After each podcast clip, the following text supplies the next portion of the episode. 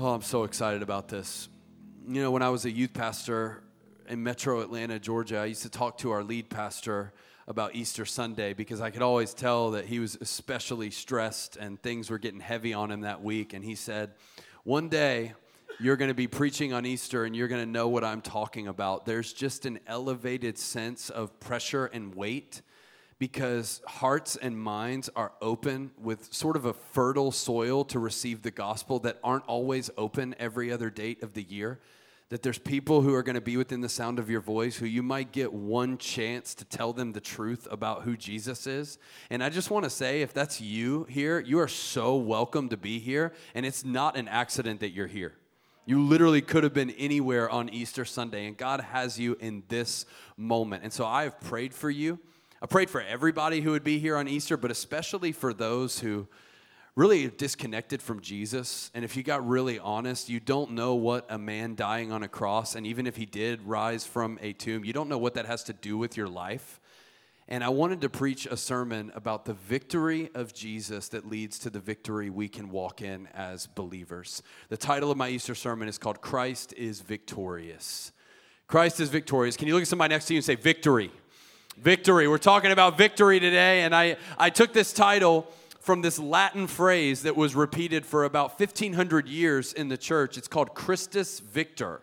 And it's the way they would talk about Jesus' victory over sin and death and hell. And I wasn't aware that that was a saying until recently. And when I heard that, I was freaking out. Because here we are in 2021 with a church and a headline that says, Jesus wins just repeating what the church has been saying for 2,000 years that Christ is victorious. So you need to know those words up on the wall, that's the headline of Easter Sunday. Jesus is victorious over the grave, and what his victory means over the powers of darkness is what our faith is founded upon. Like, you need to know this without the resurrection of Jesus, it is pointless to be a Christian. So this is not just one event among many that we celebrate, and it's like, oh, I can kind of take it or leave it. Did he really rise? We don't really know. No, no, no. Paul says if the resurrection of Jesus didn't actually happen, Christians among all people are to be pitied. If we don't have the resurrection, we got nothing. And we all need to go home and put away our nice clothes and not take pictures in front of crosses. The resurrection is the foundation of our faith. And it's important that I say that because there's a group of us who grew up hearing that the Bible is the foundation of our faith. And so you hear that so much growing up, like, this is the foundation of everything that we believe, and the Bible is true. And listen, I believe the Bible is true. I believe the Word of God is true. But the reason why I believe the Bible is true is because Jesus rose from the dead. And his resurrection verifies every claim he makes. And so I always try to drive conversations about the Bible or about faith or even about my life personally to resurrection instead of getting caught up in meaningless conversations that actually aren't that helpful. So I, I, know for a lot of you, it's like, well, I just don't know. There's a lot of different writers. A lot could have got lost in translation. And I, I watched this documentary once, and like really smart people don't believe in this stuff. And so I don't really know what to do with faith. And did you know a donkey talks in the Old Testament? And what, what do we do with that? And what do we do with the flood and, and all this other stuff? First of all, to the things that are outlandish in the Bible to believe, I always remind people right now as we speak, you are flying through outer space on a planet that is orbiting around a star, and you did not do anything about that. There are things that are happening in our universe, and your ability to be a collection of atoms that have come together and resonate with other people and have purpose and meaning and relationships on this planet with other species, this is mind blowing that any of this has even happened. So, yes, I do believe that things that are outlandish and miraculous are possible because you're a miracle. The fact that you're listening to me and creating meaning out of the words that I'm saying right now in your brain is a miracle. And so there's ways to explain away all these different things that we have difficulties with, but I always bring it back to okay, okay, I, I, I, know, I know that's important to reconcile all those things, and you actually can reconcile all those things. But here's the key question: Did Jesus die and rise again? And at the end of the day, do you believe that? And if you do, you have come to saving faith in Jesus and you put your faith and trust in what he has done for you. And if you don't, you're going to get an opportunity to do that today. But we're not going to do so in a way that's in denial of reality. I think Easter can be the ultimate opportunity for Christians to be tone deaf. You guys realize how crazy we sound? coming into a room like this and claiming that Jesus wins and he's conquered the grave and death has been defeated. And there's a group of people with rational minds who are going, This seems like a hype show aimed at things that we wish were true. But in all actuality and in all reality, people have been dying for 2,000 years since Jesus rose from the dead. I'm pretty sure no one has lived without dying since Jesus rose from the dead. So, what do you mean death has been defeated? I'll bring it close to home. Today, we're jumping up and down celebrating Jesus wins and our debt's been paid and the stone is rolled away, and that feels awesome on Easter Sunday. But on Good Friday, in this room, there was a funeral for a 17 year old boy and so, on the one hand, we want to dress up in our nice clothes and celebrate the resurrection of Jesus. But on the other hand, there's a world of suffering and death. There's a world of evil. That's great that Jesus rose from the dead, but what does that have to do with all the racism and injustice and difficulty and suffering in a broken world? And what does that have to do with all the suffering in my broken life? Like, Jesus rose from the dead, but that didn't stop my parents from getting divorced. Jesus rose from the dead, but that didn't stop a cancer diagnosis. Jesus rose from the dead, but my life's still complicated. I'm depressed and literally can't get out of bed some days. And so, a lot of times, we'll claim this great victory that Jesus has, but it'll be so disconnected from the world that people are looking at and so disconnected from people's daily experiences that they write it off. And what I want to do today is I want to explain how Jesus' victory over sin and death and hell is your opportunity for a victory that you can walk in every day of your life. But it's not a one size fits all, Jesus rose from the dead, everything is right again. It's a story that's unfolding in real time, and it's a story where resurrection is not an event. Resurrection is a person, and he's here today. Y'all look up here and do not miss this. We are not marking a holiday on our calendar to just look back 2,000 years ago and go, wasn't that awesome? That's part of it. But the same power that raised Jesus from the dead is in this room. He's in you if you are a believer in Jesus. And so here's what I'm believing for I'm believing that God wants to have a resurrection party at Auburn Community Church today. That God doesn't want us to simply look back at an empty tomb and go, that's ancient history. No, He wants to rewrite the history of some families today. And He's going to do it through the Word of God. If you brought your Bible to Easter Sunday, hold it up. Hold it up on Easter. Come on, God, hold them up high. Be proud. Put your iPad down. Hold it up high. Another iPad. Jeez, I'm not going for that. Turn with me to Colossians. I'm sorry for whoever that is. Colossians chapter 2. It's fine. However you read it, whichever one you read the most. Here's why I chose to preach from Colossians 2. Y'all, I debated so much this week about preaching on one of the resurrection narratives in the four Gospels. And each one is so unique to me I think one of the reasons why I believe in the resurrection is because no one would have made up what Jesus acts like after he rises from the dead. You ever read what Jesus, do, what Jesus does after he comes back? It's crazy. He doesn't go stand on a mountain and go, I was right, I am God. That's what any of us would have done. What does he do? He like keeps sneaking up on people. He like pretends to be the gardener and messes with Mary. He goes for a walk where he's eavesdropping on these two guys. Like, hey, what are you guys talking about? Oh, you talking about that guy who died? Yeah, tell me about that. And he waits. Like he he actually pretends to be walking further than them. And he's like, see ya. And they're like, wait, who are you? And he's like, it's me. And then he disappears. This is real. You can read in John how he recreates a miracle from a beach where they can't really see that it's him. And he's like, Oh, you guys haven't caught any fish all night? Throw your net to the other side. And that's exactly what he did when he originally called the disciples. And he recreates that miracle. And he's almost looking at them from the beach, like, When are you going to realize that it's me? And then Peter swims to him. And I love that they bring all those fish and he's already cooking breakfast. He's like, That's great that you have something to offer, but I've already taken care of it. I'll include you in on my story, but I didn't need you. I'm inviting you. So beautiful. I've got so many sermons that I came up with this week. But God, but I feel like what God was saying is no, no, no, no. It's not necessarily this year about repeating one of those narratives. It's about the explanation of what Jesus was doing that's applicable for your life. And so we're going to read from Colossians. And when COVID hit, we were walking through Colossians verse by verse. We have like 18 weeks on Colossians that we did last year. But I didn't hit heavily on this collection of verses. And I want to hit on it from the Apostle Paul for a very specific reason. And I promise I'm going to read this, but you need to hear this.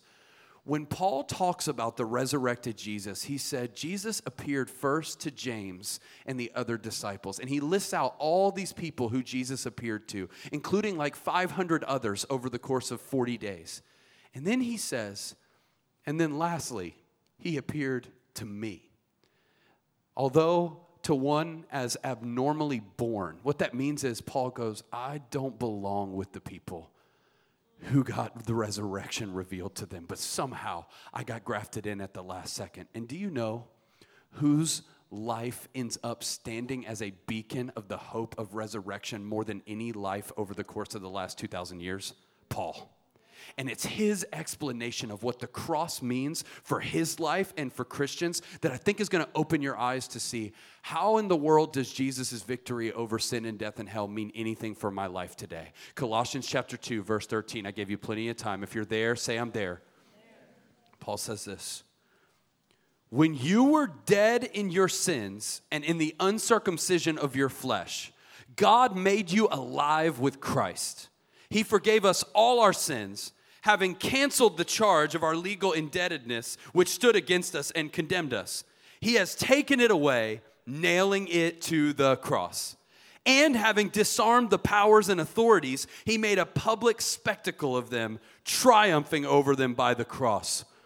There are a few sections of scripture that are more beautiful on Easter Sunday than this one, so I'm going to read it twice. When you were dead in your sins, and in the uncircumcision of your flesh, God made you alive with Christ. He forgave us all our sins, having canceled the charge of our legal indebtedness, which stood against us and condemned us. He has taken it away, nailing it to the cross. And having disarmed the powers and authorities, he made a public spectacle of them, triumphing over them by the cross. Christ is victorious. Paul says, when you were dead in your sins, Jesus' victory is about a transformation from death to life, not about an invitation to follow more rules or attend more church services. And so he says, when you were dead in your sins, God made you alive. Transformation by the resurrection power of Jesus is not about making a bad person good. It's about making dead people alive. Wait, wait, wait. Why are we dead? Because we live in an evil, broken world. And even if you're not following me on all this Bible knowledge and all this version that Paul has about the resurrection, you were following with me a few minutes ago when I told you how broken and evil the world is and how disconnected that seems from the victory we're claiming in Jesus. That brokenness is not how this world was originally created. That brokenness was a consequence of us disobeying the word of our Creator, who said, Do not eat from that tree, or you will surely die. And God's not a God who can violate his own word or his character. And so, because he's a God of justice, and because he is a God who keeps his word, mankind is eternally separated from God in their sins. And that separation is called death. The wages of sin is death. So, what Jesus had to save you from and give you victory over is not from all the bad things that you've done and make you a good person. It's not from the fact that sometimes you binge on Netflix and you should be binging on sermons and the Word of God. It's not to make you into, okay, do all of these new things. No, primarily it's about a change of your condition dead to alive. Okay, how does he do it? How does he accomplish the victory? Two ways. There's one victory that happens in heaven, and there's one victory that happens in hell. And this is on your behalf. How, how did Paul explain it? He said this He forgave us all our sins, having canceled. Somebody say, canceled. So many things canceled this year. I love that in heaven, the cancel culture has to do with canceling our debt of sin. Having canceled the charge of our legal indebtedness, which stood against us and condemned us, He has taken away, nailing it to the cross. Earlier, we sang, Now my debt is paid, it is paid in full. And there's some people in this room who heard that and you're like, I'm pretty sure it's not. I'm still in debt and there's no amount of stimulus bills that are going to go through. They're going to get me out of debt. Like you're like, what do you mean? I don't, uh, I, I don't know what you're talking about, my debt. Listen, because of sin that leads to death, you and I have an eternal debt to pay to God. And the only way unrighteous people can come into the presence of a holy God as if there is a blood sacrifice. And so the Bible calls Jesus the propitiation for our sins. What does it mean? It means full payment. It means that in heaven, when Jesus comes as the great high priest, he doesn't bring a sacrifice, he is the sacrifice. and his blood poured out, drinks the cup of God's wrath down, and says, Listen, I've taken on your behalf what is owed to you because of sin, and because I've taken it, you owe God nothing.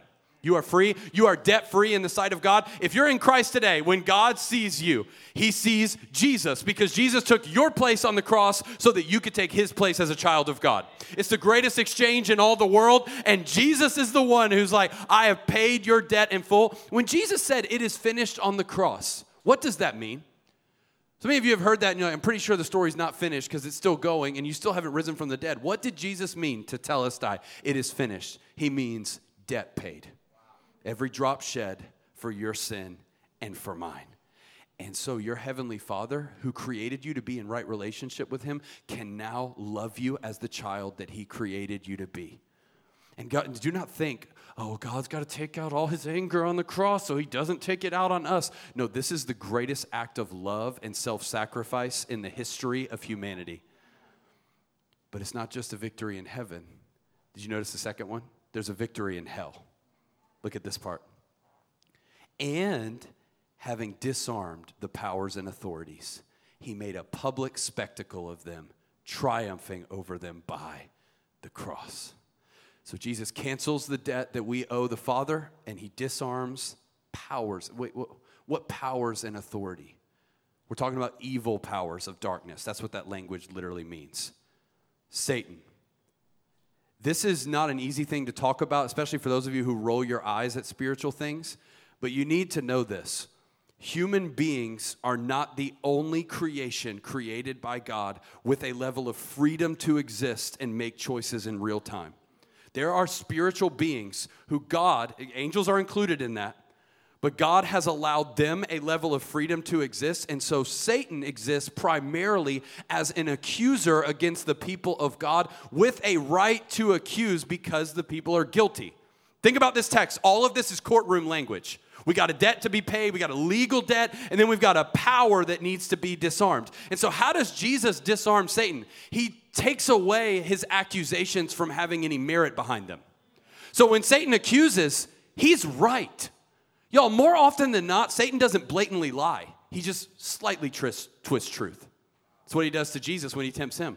And so Satan will, on your behalf, go, hey, you can't take them in your presence because they did this, you saw this, you know this thought. They have no business being your children. And he's an accuser. But what God's able to do is go, yeah, I know, you're right about that. But here's the thing that debt was paid openly on the cross. So when Jesus presents his blood to heaven, he goes into hell and he goes, hey, the debt's been paid in full. I'll take my keys back. The keys of death and Hades belong to the Son of God, and he is victorious over the enemy.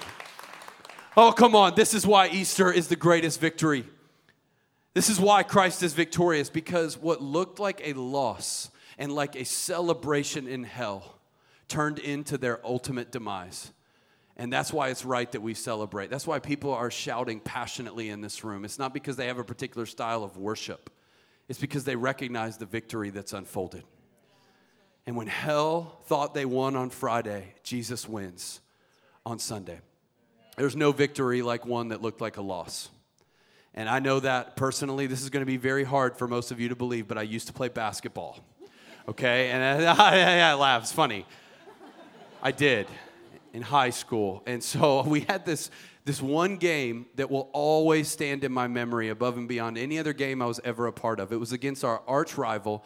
There was another high school less than 10 minutes away from mine, and both schools had thousands of students. My wife actually went to my rival high school, by the way.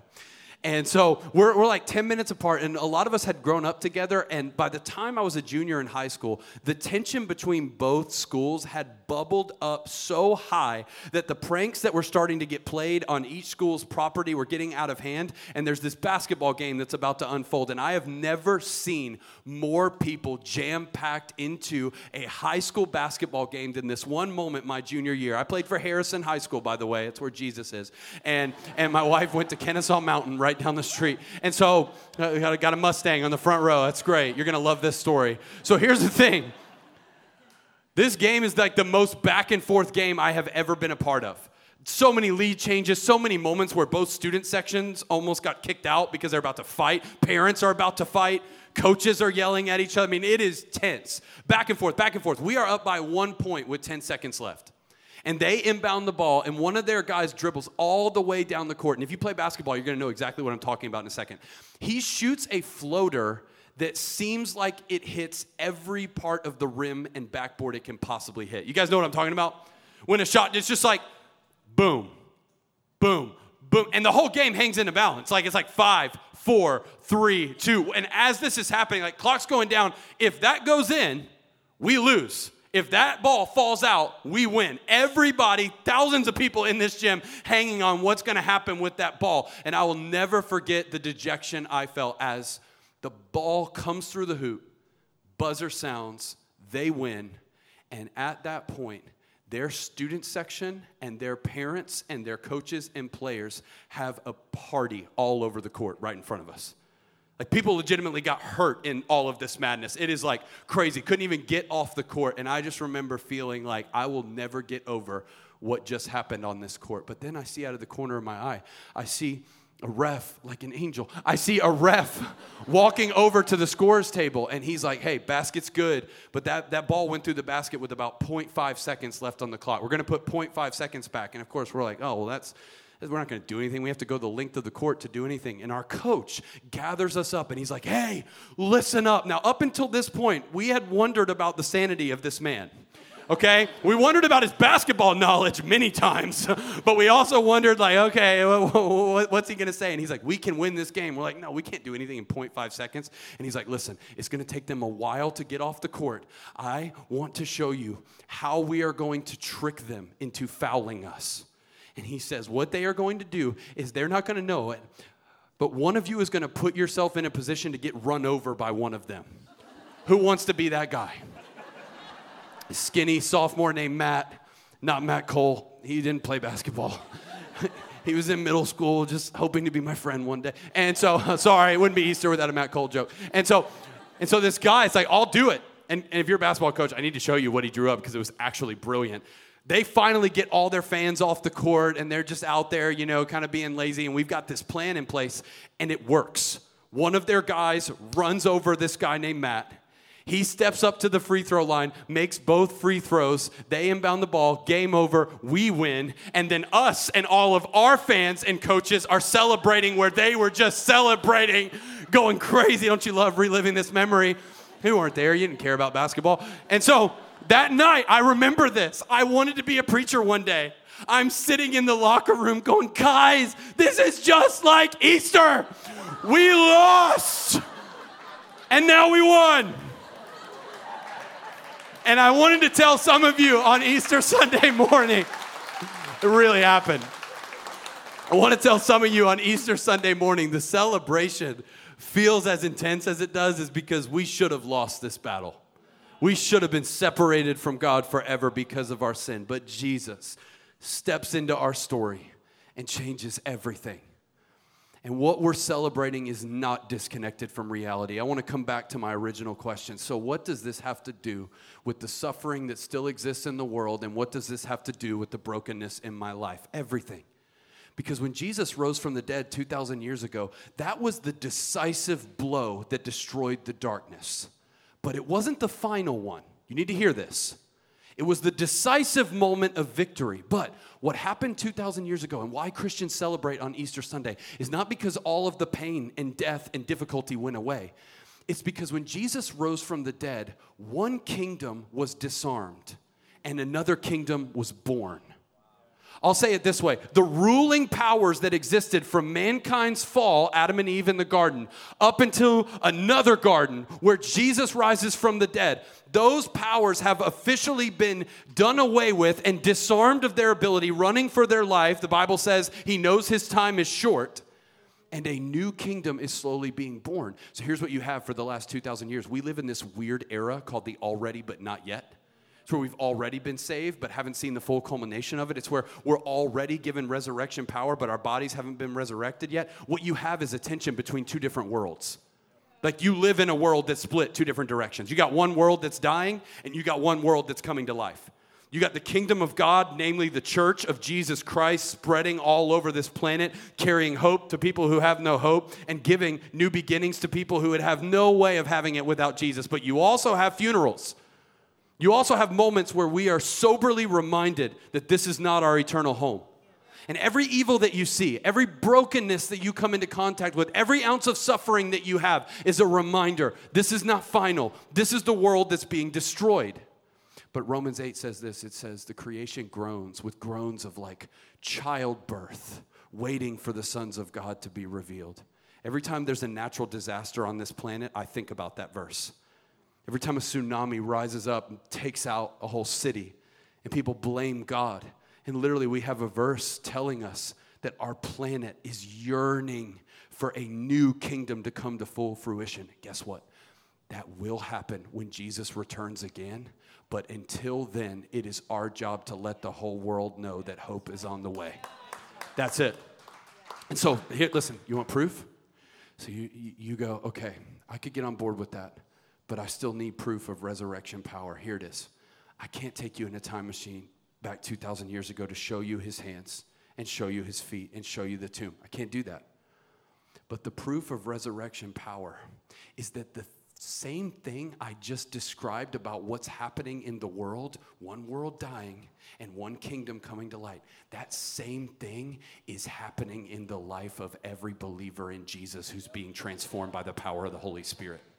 So, no, I can't show you resurrection power historically, but I can show you it in faces of people who are looking at me right now.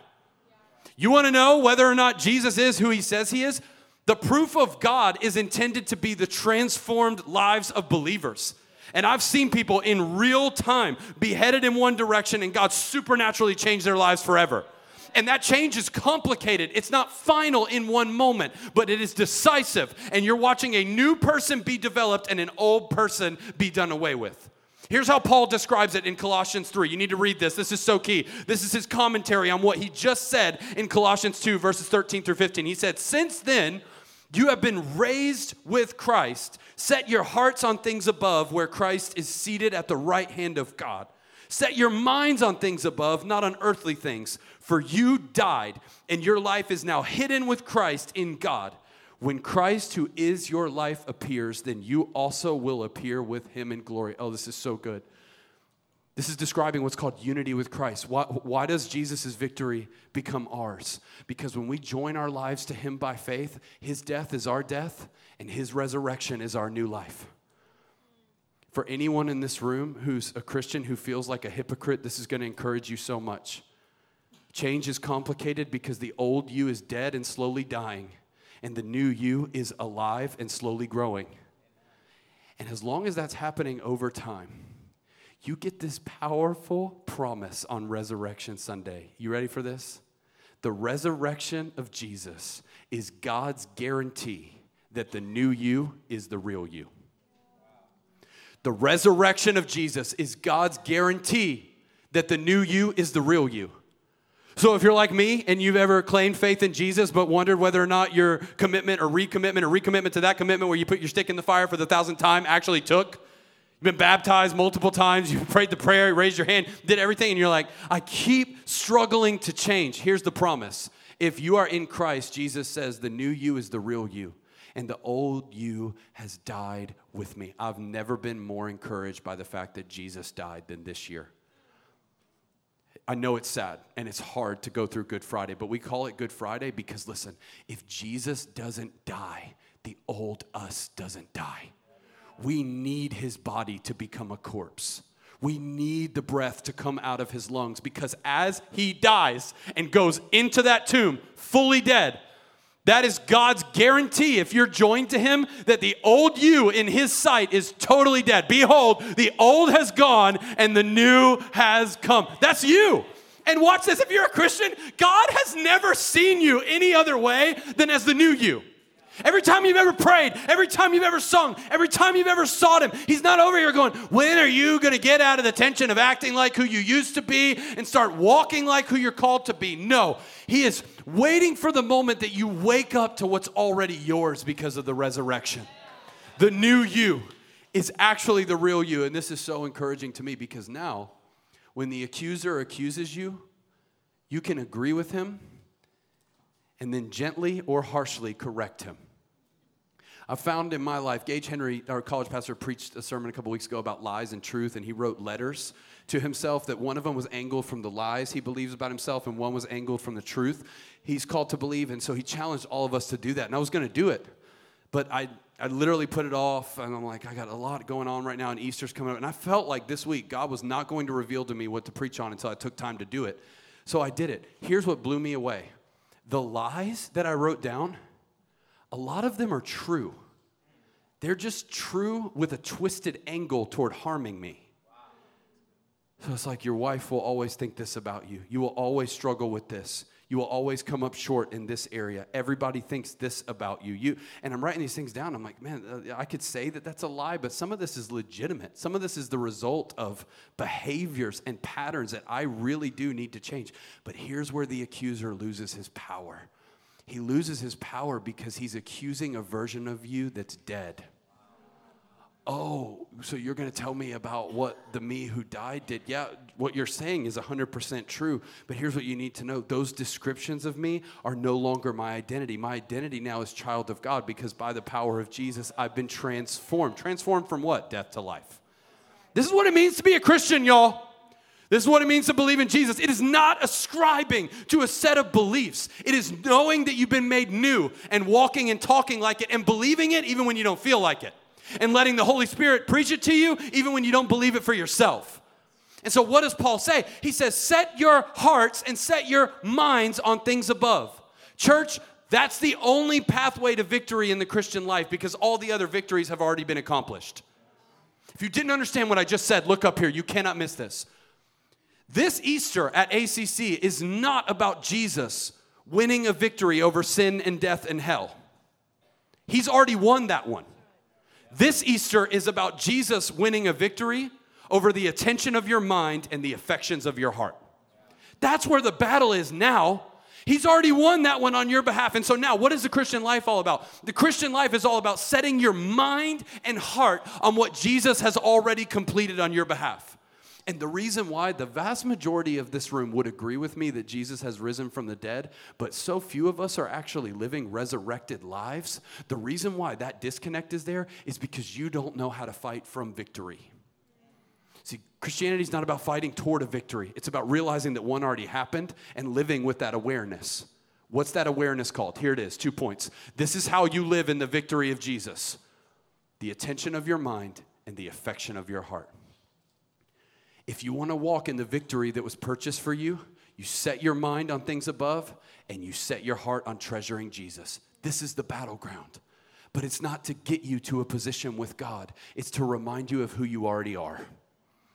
So as I sprint through both of these things, I just want it to be known today that walking in resurrection power is possible for you.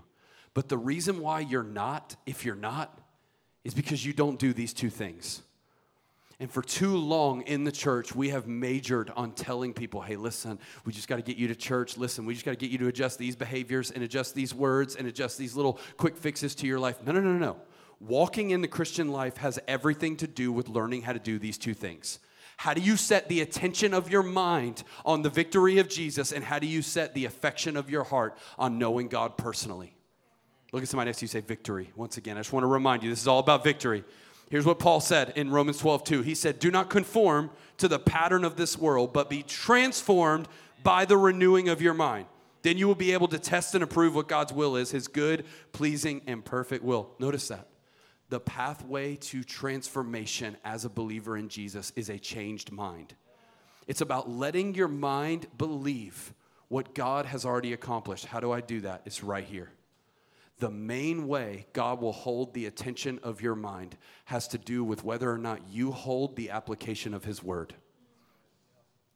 And for many of us, we've let our lives become so busy and so filled up with distraction and so many things on our phone that we don't actually open the doorway of victory that's right in front of us. Hey, you, you want to be able to correct the devil's lies? You want to be able to correct those accusations? You better be armed with truth then you will know the truth and the truth will set you free. Every time Satan quoted the Bible toward Jesus, you know what Jesus did back? He quoted it correctly back at him. He didn't just know it, he knew it in context and he knew it to apply it to a situation to go, yeah, yeah, that verse in Psalms about. Uh, about the angels catching me, that's not meant for me to interpret it as I need to jump off this building. So, no. And here's how I'm going to correct you. Listen, you're not going to walk in victory unless you renew the attention of your mind to the Word of God. And I preach that message all the time. I realize that a lot of you are here and you're going, Great, I got to learn how to read my Bible. Nobody's going to believe it when I say out loud, I don't know what I'm doing when I open my Bible. People all over ACC right now are opening their mouths for the first time and saying, I don't know how to read the Word of God. And they're discovering it in community because God didn't create you to renew your mind on your own. It's a group project. And so is number two, the affection of your heart. This is where I think what God is doing through this movement is so powerful. Because a lot of us have learned about setting our mind on the scriptures, but very few of us have learned about connecting affection to our Heavenly Father.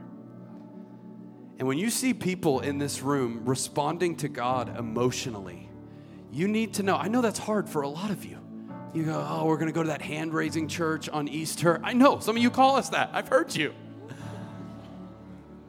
But you need to know none of that is about an emotional showing or a style of response. It's just about affection. So if I watched you when our football team scores on a Saturday, and I can't wait till we're back in that stadium, and I just can't wait. But I, am more excited about this moment because I hated not gathering together a year ago on Easter, and just the fact that you're in front of me right now is such a gift and a blessing. But when we get together and we respond emotionally, what do we do? We make our affection stirred toward what our heart treasures. And Jesus said, Where your treasure is, there your heart will be also. Jesus is not just Lord of your life in your mind, He has to be the Lord of the worship of your heart. And the only way for that to happen is for you to see Jesus as better than any other option you have for your life. So, for 10 years, I've been preaching the Bible, and that's my main message Jesus is better, Jesus wins. And I've tried to prove to people wherever I get the opportunity to preach that Jesus is better than any other option. And I've got some good sermons on that. I got a sermon from John chapter 6 about Jesus being the bread of life and offering true satisfaction. I got amazing content that I could put in front of you to go, why wouldn't you choose Jesus? Don't waste your life. You have no other option for satisfaction. You have no other option for unconditional love. You have no other option for purpose and meaning. And you have no other option for eternity. Why would you choose anything other than Jesus? But here's what I've realized no one can open someone's eyes with a style of presentation. Only the Holy Spirit can open the eyes of a hardened heart. So if you're here right now and you know that God is doing something new in your life, don't you dare ignore that notion that's going on in your spirit right now. Everyone around you might not even care, but you feel right now that the God of the universe is connecting resurrection 2,000 years ago to your life. Do not walk out of here without acknowledging that. This is your moment. And I want to call us to be a people who don't just set our minds on having our attention on Scripture, but set our hearts to live worshipful lives. What does a worshipful life look? It looks like a life that's grateful to be saved. So let's respond like a grateful people. If you're here right now and you've never said yes to a relationship with Jesus, you're going to get the opportunity to do that. But if you're here right now and if you could be so real, you might as well. I've been as real as I could be up here the attention of your mind and the affection of your heart, it's on a lot of other things other than Jesus. You get the opportunity for a new beginning right here and right now. And I care enough about your eternal soul to tell you, I cannot promise you you're going to get another opportunity next Easter. I just can't. We've seen the brevity of life like never before the last year. So do not leave this place without setting your mind and heart on the one who's raised at the right hand of God. You can stand up all over this place. The band's going to come up here and we're going to sing out about the resurrection of Jesus. But I want to have a final plea with you before I pray. Please, church, please do not waste your life on anything less than living for the glory and fame of Jesus. There is nothing worth more, and there's nothing that eternally satisfies. Would you bow your head all over this place? If you're here today, And this might be the first time you've ever said yes to faith in Jesus. Or you might have just realized that you've been walking away from God for a long time and you want to reset your attention and affection on Him. This is your moment to do that, and I want to give you an opportunity to respond. If you want the story of Resurrection Sunday, Easter at Auburn Community Church in your life to be one that you mark saying, Jesus wins over my heart and my life, would you just raise your hand right where you are right now? Jesus, I give you my life. I give you everything. I give you all my attention. I give you all my affection. You'll never be the same. Heavenly Father, you see every single soul in this moment who's responding to you. God, I pray in the name of Jesus that you cover them with confidence that they are who you say they are. God, I thank you that because of the resurrection of Jesus, we have a guarantee. I pray that we would receive the Holy Spirit as people who are open and available to the power that's ours. God, would you take this moment and make it resound beyond a church service? Would you take us into our families, into our homes, our jobs, our schools, and let us live the resurrected lives that were purchased for us on that cross? God, we are yours. We sing about your victory. We lift up your name. In Jesus' name we pray. Amen. Come on, church, let's celebrate the resurrection.